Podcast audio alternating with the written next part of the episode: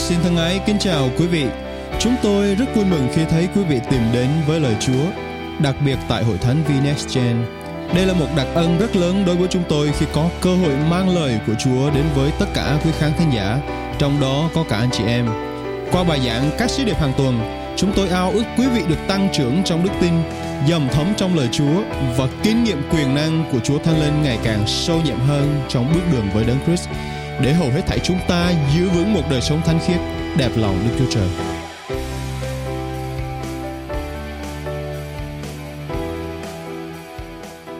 Hôm nay chúng ta sẽ đến một chủ đề tiếp theo của series Emmanuel.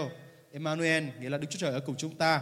Và chủ đề ngày hôm nay chúng ta có một chủ đề khá là đặc biệt bởi vì khi mà một vị vua đến đất đến trần gian này đôi lúc chúng ta à, mong ngóng theo hình thức theo cái cách suy nghĩ của chúng ta nhưng mà chủ đề ngày hôm nay để cho chúng ta nhận biết rằng Đức Chúa Giêsu ngài đến thế gian không phải lúc nào cũng như mong đợi của chúng ta.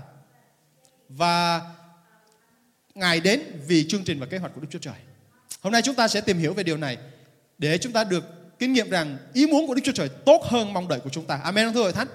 Và điều này rất là quan trọng. Tuần trước chúng ta nói về sự chờ đợi là dân Do Thái đã chờ đợi rất nhiều trăm năm, hàng ngàn năm để chờ đợi sự giáng thế của Chúa Giêsu. Và khi mà Chúa Giêsu ngài giáng thế thì sự chờ đợi đó không như mong đợi. Cảm ơn Chúa thì chúng ta sẽ cùng tìm hiểu sự không như mong đợi đó là như thế nào của ngày ngày hôm nay. Xin Chúa ngài ban ơn cho chúng ta kinh nghiệm và hiểu hiểu biết được điều này. Cảm ơn Chúa. À, sự giáng sinh của Chúa Giêsu là điều mà chúng ta như đã học ở tuần trước là điều đã được tiên báo trước qua các nhà tiên tri đúng không anh chị em? Nhiều nhà tiên tri đã nói trước về sự sinh ra của Chúa Giêsu. Như nhà tiên tri Esai, nhà tiên tri Jeremy, thậm chí Môi-se cũng đã nói trước về Chúa Giêsu.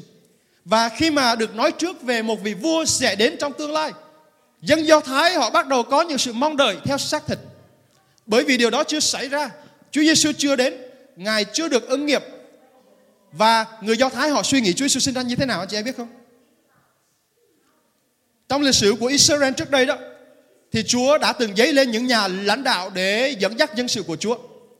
Đặc biệt Chúa dẫn Chúa dấy lên những người thủ lĩnh như là các quan xét, các nhà tiên tri, các nhà tiên kiến và thậm chí đến thời các vua để các vua dẫn dắt dân Israel thoát khỏi những cái sự cầm buộc và những cái sự ảnh hưởng xấu từ các đất nước khác. Và với lối suy nghĩ như vậy khi mà Chúa Giêsu đến, người Do Thái cũng sẽ hình dung trong đầu là ô Chúa Giêsu đến một vị vua thì có thể là để cũng để giúp họ thoát khỏi những cái sự đang cầm buộc về thân thể, về vật thể, về đất nước của họ. Về vương quốc trên trần gian như lối suy nghĩ mà họ mong ngóng. Nhưng mà việc Chúa Giêsu sinh ra không phải là theo chương trình và mong ngóng của con người. Bèn là kế hoạch và là chương trình của Đức Chúa Trời đã hoạch định từ trước. Khi mà chúng ta mong ngóng theo cách của chúng ta và nó không xảy ra như vậy thì đôi lúc chúng ta sẽ có những cái cảm xúc là ồ oh, không biết điều này có đúng không? Nhưng mà thật sự rất là điều thú vị về Chúa Giêsu là sự giáng sinh của Chúa nó không theo kế hoạch của con người nhưng mà đã được hoạch định trước từ Đức Chúa Trời. Tôi có một đoạn lời Chúa để cùng đọc với anh chị em để chúng ta biết một chút xíu về hoàn cảnh ra đời của Chúa Giêsu được chép trong Luca đoạn 1 câu 26 đến 38 như thế này. Vào tháng thứ sáu, Đức Chúa Trời sai thiên sứ Gabriel đến thành Nazareth thuộc miền Galilee gặp một trinh nữ đã đến hôn với người nam tên là Joseph thuộc dòng dõi vua David. Anh chị em hãy nói là vua David. Trinh nữ ấy tên là Mary. Thiên sứ đến gặp cô và nói, hỡi người được ơn, chúc mừng cô, Chúa ở cùng cô. Nhưng Mary rất bối rối về những lời này và tự hỏi lời chào ấy có ý nghĩa gì. Thiên sứ tiếp, hỡi Mary đừng sợ vì cô đã được ơn trước mặt Đức Chúa Trời. Này, cô sẽ mang thai, sinh một con trai và đặt tên là Giêsu. Con trai ấy sẽ được tôn trọng, được gọi là con của Đấng Chí Cao. Chúa là Đức Chúa Trời sẽ ban cho Ngài ngôi David tổ phụ Ngài.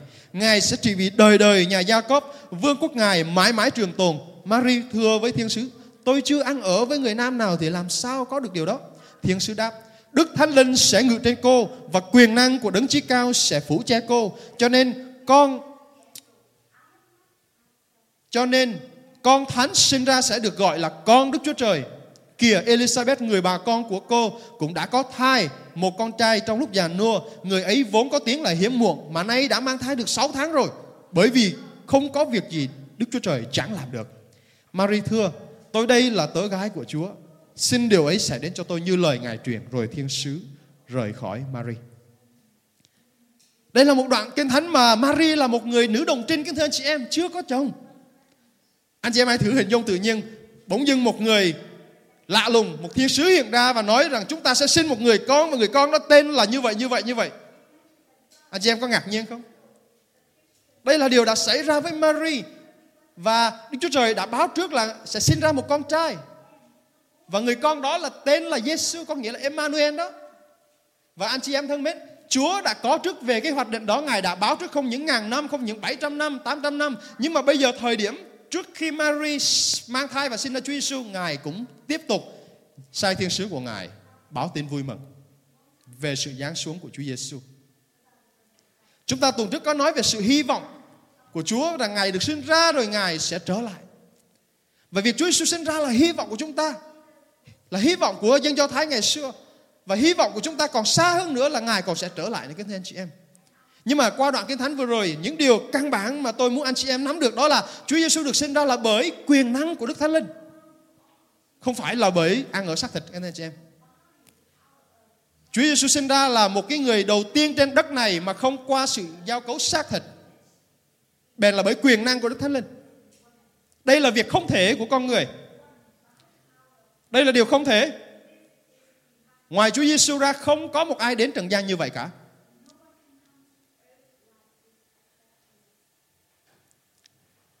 Người nam và người nữ sinh ra ăn ở với nhau sinh ra con cái là bình thường. Tuy nhiên, Mary đã sinh ra Chúa Giêsu bởi quyền năng Đức Thánh Linh trong lúc bà còn là người đồng trinh. Và tên của Ngài là do Đức Chúa Trời đặt. Có nhiều người vừa sinh con ra là bắt đầu lo lắng không biết sẽ đặt tên con mình là gì đây. Chúa đã cung ứng trước cái tên cho Mary. Mary không cần phải bối rối và lo lắng về điều đó. Và Ngài đến từ dòng dõi vua David đúng như lời hứa mà Ngài đã phán qua các tiên tri của Ngài thời thuở xưa. Cảm ơn Chúa. Để chúng ta biết được chắc rằng Đức Chúa Giêsu Ngài đến là có kế hoạch của Đức Chúa Trời. Ngài đến là đã có hoạch định, hoạch định trước và không phải là ngẫu nhiên. Ngài đến là vì Đức Chúa Trời Ngài yêu thế gian và đã định cho sự cứu rỗi cho thế gian là chúng ta. Có một vài điều tôi muốn chia sẻ với anh chị em về Chúa Giêsu buổi sáng ngày hôm nay. Để chúng ta kinh nghiệm thêm về Ngài. Chúa Giêsu trước hết được sinh ra đã làm vua. Anh chị em hãy nói là làm vua. Matthew đoạn 2 câu 1 câu 2 lời Chúa nói như thế này. Khi Đức Chúa Giêsu đã giáng sinh tại thành Bethlehem miền Jude vào thời trị vì của vua Herod, có mấy nhà thông thái ở Đông Dương đến thành Jerusalem hỏi rằng vua do vua dân Do Thái vừa sinh ra tại đâu? Vì chúng tôi đã thấy ngôi sao ngài bên đông phương nên đến để tôn thờ ngài. Vua dân Do Thái sinh ra tại đâu? Chúa Giêsu khác với những người trên đất này. Ở một điểm là ngài sinh ra đã làm vua. Những người thông thái là những người đã tìm hiểu, am hiểu về Chúa Giêsu.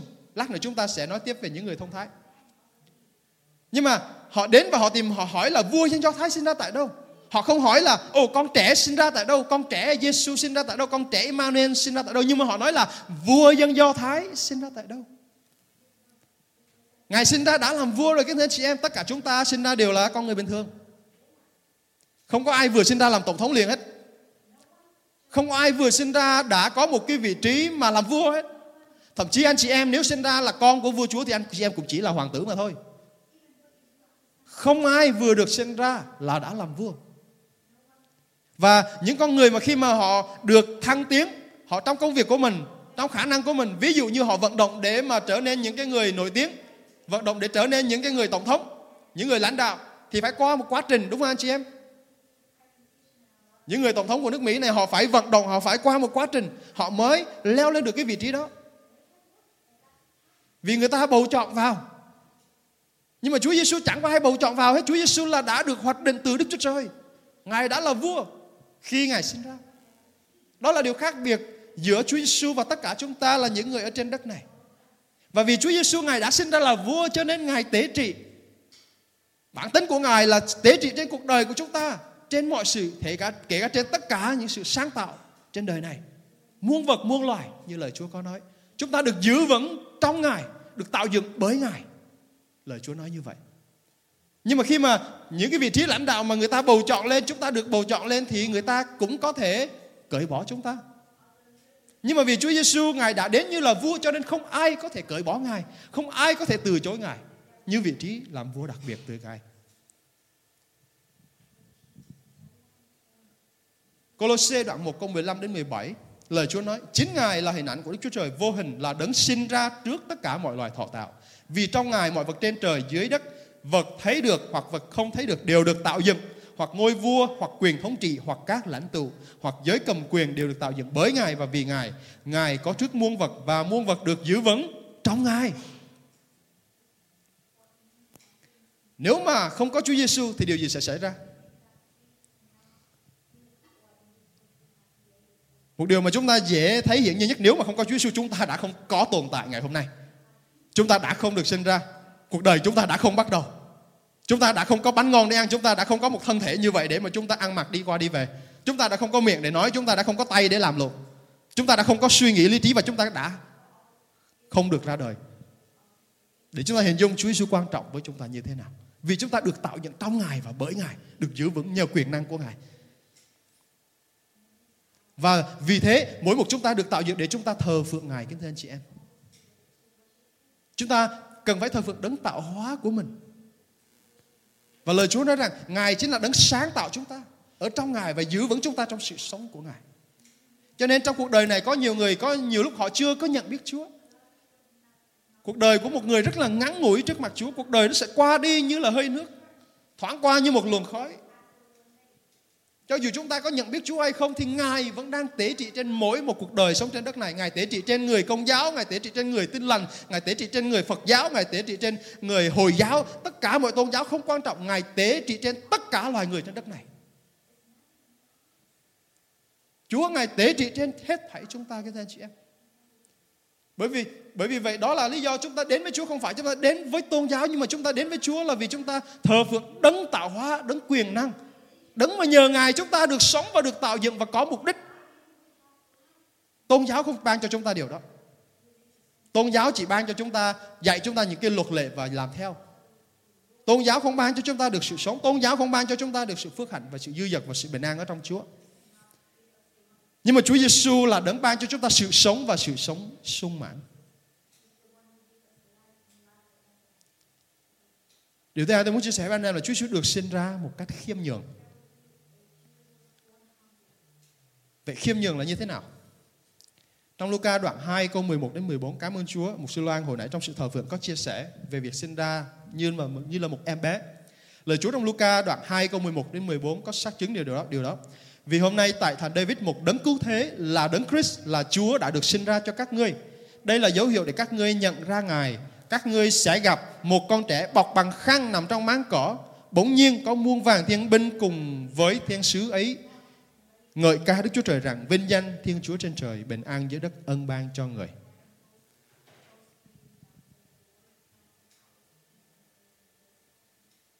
Anh chị em có biết là Chúa Giêsu được sinh ra trong bối cảnh nào không? Ngài được sinh ra trong một bối cảnh là vua Caesar Augustus của toàn cõi La Mã. Ra một sắc lệnh là phải kiểm tra dân số. Và vì ra cái sắc lệnh này cho nên tất cả mọi người ở vùng quê đó họ phải lên thành phố để kiểm tra dân số. Và Joseph là người đã đính hôn với Mary quê quán thì không phải ở Bethlehem đâu, quê quán là ở Nazareth miền Galilee. Nhưng mà vì phải kiểm tra dân số cho nên ông phải lên Jerusalem, lên thành Bethlehem thuộc miền Jude để kiểm tra dân số. Vì mọi người đều phải làm như vậy. Nhưng mà trong cái lúc mà lên kiểm tra dân số đó thì Mary bắt đầu tới mùa sinh đẻ. Và khi mà sinh đẻ thì bắt đầu họ đi tìm phòng trọ, họ đi tìm quán trọ để nghỉ qua đêm. Nhưng mà anh chị em biết không, thành Bethlehem là một thành lớn rất là đông người và khi mà đi tìm cái phòng trọ để thuê cái đêm đó, đó họ không tìm được. Những cái quán trọ nó đã đông chật không còn chỗ nữa. Cuối cùng Chúa Giêsu được sinh ra trong một nơi gọi là chuồng chiên máng cỏ là nơi mà có các súc vật kế bên Ngài. Chúa Giêsu sinh ra ở một nơi thấp hèn mà nhiều người nói nữa là nghèo nghèo nghèo nàn. Nhưng mà điều đặc biệt hay là Chúa Giêsu sinh ra đã được thiên sứ của Đức Chúa Trời báo trước từ các mục đồng. Ngài đã báo trước cho các nhà thông thái, Ngài đã báo trước cho rất nhiều người để họ đến và thờ lại Ngài. Và lời Chúa nói rằng trong đêm mà Chúa được uh, được đến được ra đời trong một cảnh thấp hèn như vậy mà các thiên sứ ngài reo mừng các mục đồng uh, rộn ràng vui mừng các nhà thông thái khắp nơi đem quà cáp đem những cái lễ vật quý giá nhất từ đất nước của họ đến và trao cho Chúa Giêsu và thờ lại ngài kính thưa anh chị em. Chúa Giêsu của chúng ta ra đời trong một hoàn cảnh mặc dầu thấp hèn như vậy, nhưng mà vị trí cao cao trọng của Ngài không ai sánh kịp. Vị trí của Chúa Giêsu không ai có thể so sánh được.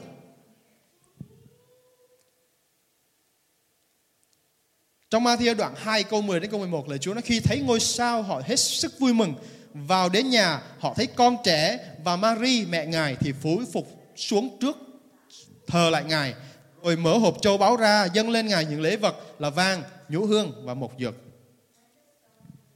Đây là những người thông thái từ miền đông xa xôi. Và những người thông thái là ai? Các anh chị em có biết không? Những người thông thái trong kinh thánh hoặc là trong thời gian ngày xưa là những người hiểu biết, những người tin thông giống như là những triết học gia vậy đó. Họ rất là hiểu biết mà không những vậy, họ là những người giàu có, là những người mà thuộc tầng lớp quý tộc, quý phái đó. Một vài bản dịch khác trong kinh thánh thì nói họ là các vua từ miền đông xa xôi.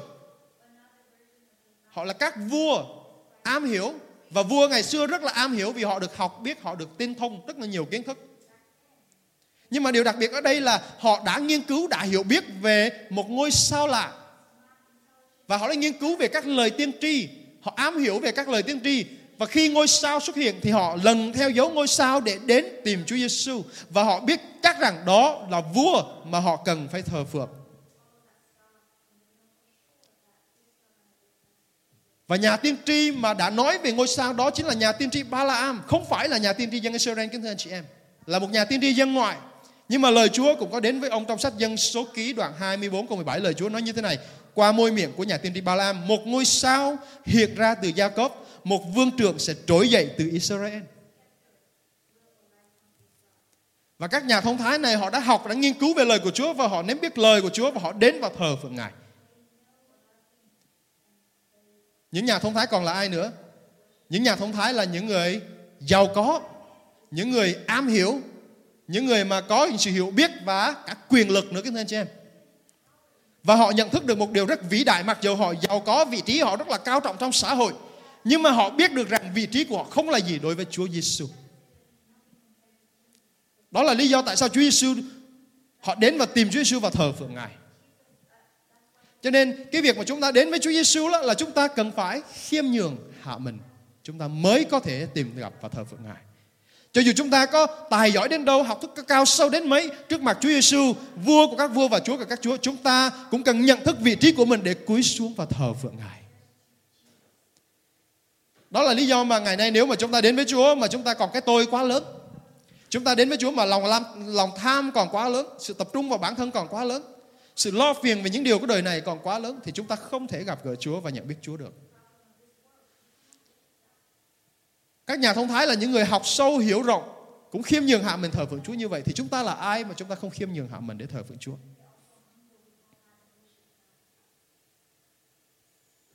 Chúng ta mặc dù là đầy tớ của Chúa nhưng mà Đức Chúa Trời Ngài ban cho chúng ta một địa vị được gọi là con của Đức Chúa Trời. Và Kinh Thánh còn miêu tả nơi Chúa Giêsu nói là chúng ta là bạn hữu của Đức Chúa Trời. Cho nên chúng ta việc chúng ta nhận biết Chúa Giêsu là Chúa của mình để chúng ta thờ phượng Ngài, điều đó có lợi ích rất lớn trên đời sống của mỗi một chúng ta. Mỗi một chúng ta nếu mà chúng ta không nhận biết Chúa trên cuộc đời của mình thì đó đã là một sự thua cuộc rồi các anh chị em. Thay vì mà chúng ta nhận biết Ngài để Chúa Ngài hành động trên hoàn cảnh của chúng ta, các cái năng đề, những khó khăn, thách thức của chúng ta. Một người không nhận biết Ngài thì chỉ cuối cùng cuối cùng biết giải quyết vấn đề theo cái lý trí và sức riêng của mình để rồi chúng ta không thoát ra được hành, hoàn cảnh của mình.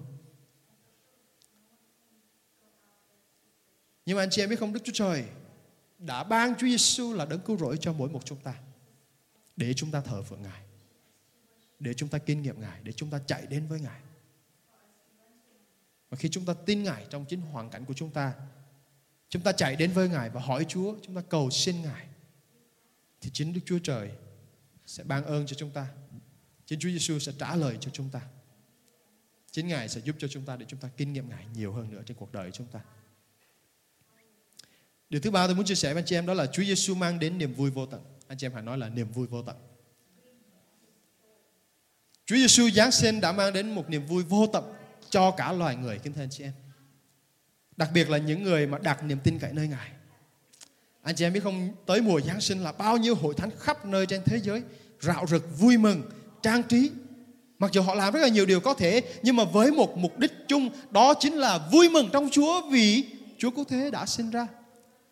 Và chúng ta vui mừng bởi vì đấng cứu thế của cuộc đời của chúng ta đã sinh ra. Mà không phải chỉ chúng ta ở nơi đây thôi, mà con cái Chúa khắp nơi trên toàn cầu chúng ta biết được rằng việc Chúa Giêsu sinh ra là điều rất quan trọng, là điều cần để ăn mừng. Nghe thì có vẻ nó không có được ờ, logic lắm với hoàn cảnh Chúa Giêsu sinh ra đúng không anh chị em? Tại sao lại không logic? Bởi vì chúng ta hãy hình dung hình cảnh Chúa Giêsu được sinh ra trong một hoàn cảnh nghèo hèn. Hãy hình dung hình hình ảnh mà một người chồng hứa dẫn theo một cô vợ hứa mang bầu đi chậm chạp lê thê từ miền quê lên thành thị để mà thực hiện việc kiểm tra dân số theo yêu cầu của luật. Thì mà đang lúc mà đi lên thành phố như vậy đó, thì bị kẹt việc sinh đẻ. Chúng ta đã biết câu chuyện. Không thuê được phòng trọ, cuối cùng phải sinh em bé ở một cái nơi mà nó chưa chắc là thơm tho nữa. Cái anh chị em, ngày nay mà chúng ta đi sinh ở trong bệnh viện, nó còn cái mùi hương thơm rất là đồng nàn. Nhưng mà Chúa Giêsu được sinh ra kế mấy con súc vật, thì anh chị em đã hình dung được cái mùi của nó không được thơm tho như chúng ta nghĩ đâu. Nhưng mà mặc dù có nhiều thách thức như vậy mà không có một lời phàn nàn nào ra từ Joseph, không có một lời phàn nàn nào ra từ Mary. Anh chị em hãy hình dung Joseph khi mà tìm trọ cho Mary và không tìm được và nói Ôi mệt quá, đi tìm mấy cũng không có chỗ thuê. Chúa ơi sao Chúa lại đặt con trong hoàn cảnh này?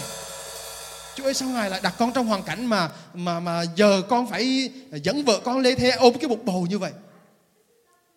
Chúng ta thử hình dung Joseph ông cảm rạm với Chúa như vậy thì điều gì sẽ xảy ra? Nhưng mà đặc biệt thay, ông không cảm ràm. Maria cũng không phàn nàn. Tìm được cái phòng trọ tốt không tìm được thì vô một cái máng cỏ, một cái nơi đê hèn no problem. Không có vấn đề gì. Tìm được một cái chỗ mà chúng ta ưng ý không được thì chúng ta cứ sử dụng cái chỗ mà Chúa ban vậy thôi. Cho nên chúng ta thấy là cái tâm trí, tâm trạng của Joseph và Mary rất đặc biệt. Họ tin cậy Chúa và họ cũng rất là vui mừng vì điều đó. Và Chúa đã mang những người một đồng đến, những người chăn chiên ngoài đồng đến và chia sẻ niềm vui đó. Qua các thiên sứ của Ngài mà các nhà thông thái cũng đến nữa. Cho nên mặc dầu được sinh ra ở một cái hoàn cảnh mà người đời nhìn vào có thể nói là ồ cái hoàn cảnh này nó không tốt một chút nào cả.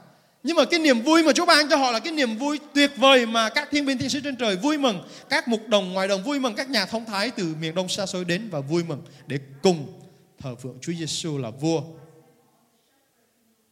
Cho nên không đặc biệt là chúng ta không nhất kể là chúng ta ở trong môi trường nào cao trọng hay thấp hèn, nơi nào mà có Chúa, nơi đó có niềm vui. Amen. Nơi nào có Chúa, nơi đó có sự phước hạnh. Anh chị em có khi nào kinh nghiệm những cái sự phước hạnh sau những cái thách thức chưa? Đặc biệt là sự vui mừng. Những anh chị em mà làm lễ đám cưới ở đây chắc đã có đám cưới thì chắc sẽ hiểu. Khi mà chúng tôi nhớ cái việc mà chúng tôi lên kế hoạch cho việc đám cưới. Những ngày trước đám cưới là những ngày cực kỳ thách thức, áp lực. Áp lực vô cùng. Tại vì có quá nhiều việc để phải lo. Mà nhiều khi có những việc không lo xuể thì tự nhiên bị áp lực à. Áp lực, căng thẳng. Tôi nhớ đêm trước đám cưới tôi ngủ có 2 tiếng. Cho nên đúng ra là mặt mày mình phải sáng sủa ngày mai nhưng mà mặt mày mình không sáng sủa chút nào cả. Hai con mắt như hai con như con cú vậy đó. Rất là áp lực, rất căng thẳng. Nhưng mà anh em biết không, khi mà cái buổi đám cưới đến, mục sư đứng trên và bắt đầu làm lễ cho mình. Rồi bắt đầu đám cưới sóng xuôi hết mọi sự. Bao nhiêu áp lực căng thẳng đi hết. Và niềm vui từ Đức Chúa Trời tuôn tràn một cách mạnh mẽ mà tôi kinh nghiệm không bao giờ trước đây tôi kinh nghiệm được như vậy. Cho nên có những cái lúc mà những áp lực căng thẳng đến không phải là điều xấu đâu anh chị em. Cho nên để chúng ta kinh nghiệm được niềm vui tột độ của Chúa trên cuộc đời của chúng ta, đôi lúc chúng ta phải trải qua những cái sự áp lực đó.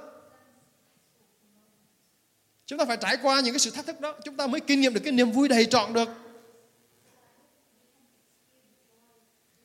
Bởi vậy, khi mà chúng ta dành thời gian học lời của Chúa, khi chúng ta dành thời gian học kinh thánh, chúng ta dành thời gian đi cầu nguyện, chúng ta dành thời gian trong tất cả các cái công việc của hội thánh mục vụ và nhiều việc khác anh chị em thấy có áp lực không? Yes có. Người nào nói không là nói nói tự lừa dối bản thân.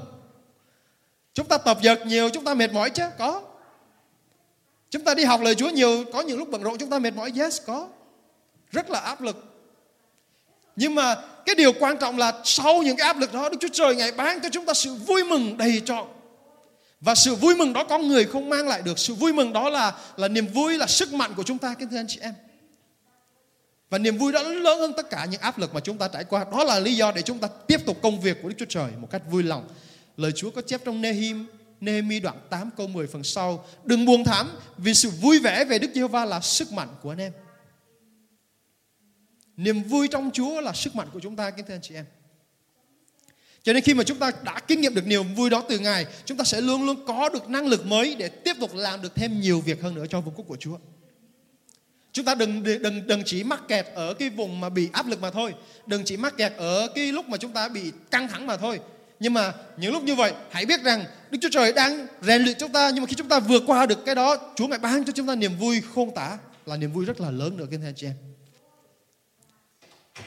Trong gia cơ đoạn 1 câu 2 lời Chúa nói tiếp như thế này Thưa anh em của tôi hãy xem thử Hãy xem sự thử thách tam chiều xảy đến cho anh em Như là điều vui mừng trọn vẹn Amen những sự thử thách hãy xem nó như niềm vui mừng trọn vẹn vì chúng ta biết được như vậy á, thì trong lúc căng thẳng chúng ta sẽ biết rằng ồ chuẩn bị chúng ta sẽ nhận được niềm vui thì chúng ta sẽ cảm thấy rất nhẹ nhàng và tập trung vào Chúa để tiếp tục công việc Chúa. Philip đoạn 4 câu 4 Phaolô nói như thế này, hãy vui mừng trong Chúa luôn luôn. Tôi lại còn nói nữa, hãy vui mừng đi. Yeah, vui mừng. Mà sứ đồ Phaolô viết cái phân đoạn hãy vui mừng này ở trong một cái hoàn cảnh không vui mừng chút nào anh chị em. Nhiều nhà nghiên cứu cho rằng ông đang viết cái phân đoạn kinh thánh này trong lúc ông đang bị ở tù mà không phải ở tù cách bình thường ngồi trong cái phòng tù đơn giản mát mẻ, có máy lạnh AC rồi ngồi viết, có ghế sofa êm rồi ngồi xuống rồi viết thư cho cho Philip đâu, không phải như vậy đâu. Ông bị xiềng giống như này. Hai tay vẫn có thể viết được, nhưng mà ông bị xiềng cái cái xiềng của người La Mã ngày xưa đó, xiềng cổ, xiềng tay, xiềng chân và trong một cái tư thế không thoải mái chút nào. Cho nên tôi hình dung khi mà ông viết là chắc chắn ông phải nghiêng người giống vậy này, để mà cái cái cái tay thò ra cái mạng gỗ nó có chút xíu à. Cho nên cái thò cái bàn tay ra để viết viết chữ cũng rất là khó khăn. Trong cái hoàn cảnh như vậy đó. Mà ông nói với hội thánh của Chúa là hãy vui mừng lên. Hãy vui mừng lên, vì ông biết rằng niềm vui trong Chúa là sức mạnh của chúng ta. Cái lúc nhân mà luôn luôn buồn phiền, luôn luôn yếu xìu là chắc chắn là yếu đuối à.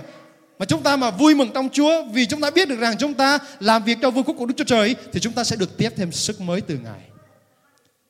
Amen. Chính sứ đồ Phaolô kinh nghiệm được điều đó thì hy vọng rằng chúng ta cũng sẽ kinh nghiệm được điều đó.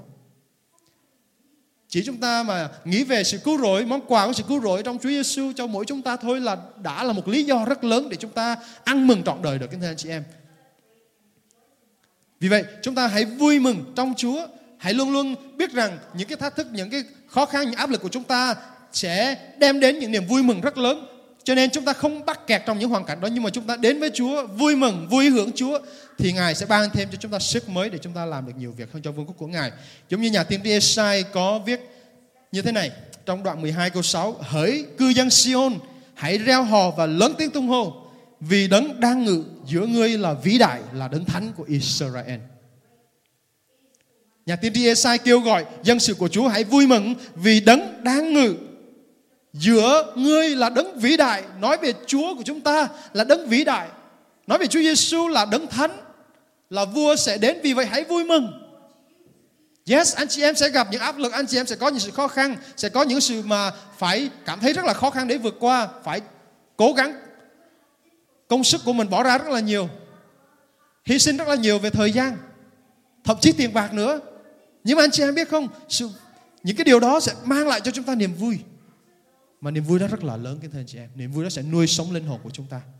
Giúp cho chúng ta tiếp tục bước đi trên con đường mà Chúa kêu gọi mỗi một chúng ta. Vì tôi khích lệ anh chị em trong mùa Giáng sinh này chúng ta không phải chỉ nhận biết rằng Chúa đã Giáng sinh cho chúng ta, nhưng mà Chúa Ngài muốn chúng ta vui mừng với Ngài, vui mừng với anh em trong Chúa. Hãy vui mừng lên. Có thể chúng ta đang đi làm và cảm thấy không được như chúng ta mong muốn, hãy vui mừng lên. Có thể hoàn cảnh của chúng ta đang không như chúng ta mong muốn, hãy vui mừng lên. Có thể việc học cũng không như mong muốn, hãy vui mừng lên. Vì buồn phiền đâu giúp chúng ta được gì đâu. Và lời Chúa thì nói rằng hãy vui mừng trong mọi hoàn cảnh. Cho nên bất cứ điều gì anh chị em đang trải qua, anh chị em biết rõ nhất và Chúa biết rõ nhất đúng không? Một điều mà chúng ta có thể áp dụng trong hoàn cảnh của chúng ta là chúng ta hãy vui mừng lên trong Chúa của chúng ta vì đấng thánh của Israel là Chúa Giêsu, Ngài là vua là Chúa của chúng ta, Ngài đã đến đất này để cứu mỗi một chúng ta, Ngài đã đến để mua chuộc chúng ta, huyết Chúa Giêsu đổ ra để tẩy sạch những tội lỗi của chúng ta, những gian ác của chúng ta, để chúng ta không còn sống một con người sống cũ kỹ nữa nhưng chúng ta sống là một con người được biến đổi, một con người mới, một con người mà Đức Chúa Trời gọi là con của Đức Chúa Trời là người đẹp lòng Đức Chúa Trời và qua đó Đức Chúa Trời Ngài sử dụng chúng ta, ban phước cho chúng ta và qua cuộc đời của chúng ta chúng ta tác động tích cực đến những người khác trong gia đình chúng ta, xã hội chúng ta. Amen. Kính thưa anh chị em. We need God. We need to celebrate in God. We need to be joyful in God. Amen. Hallelujah. Chúng ta cần phải vui hưởng Chúa, anh chị em. Cảm ơn Chúa vô cùng. Chúng ta cầu nguyện kết thúc. Cảm tạ Chúa vì lời Ngài. Anh chị em có thấy được phước sau khi nghe sứ điệp vừa rồi? Hãy tự do chia sẻ để nhiều người khác cũng có cơ hội lắng nghe lời Chúa nữa. Nguyện xin Chúa ban phước và ở cùng anh chị em. Hẹn gặp lại trong sứ điệp tiếp theo.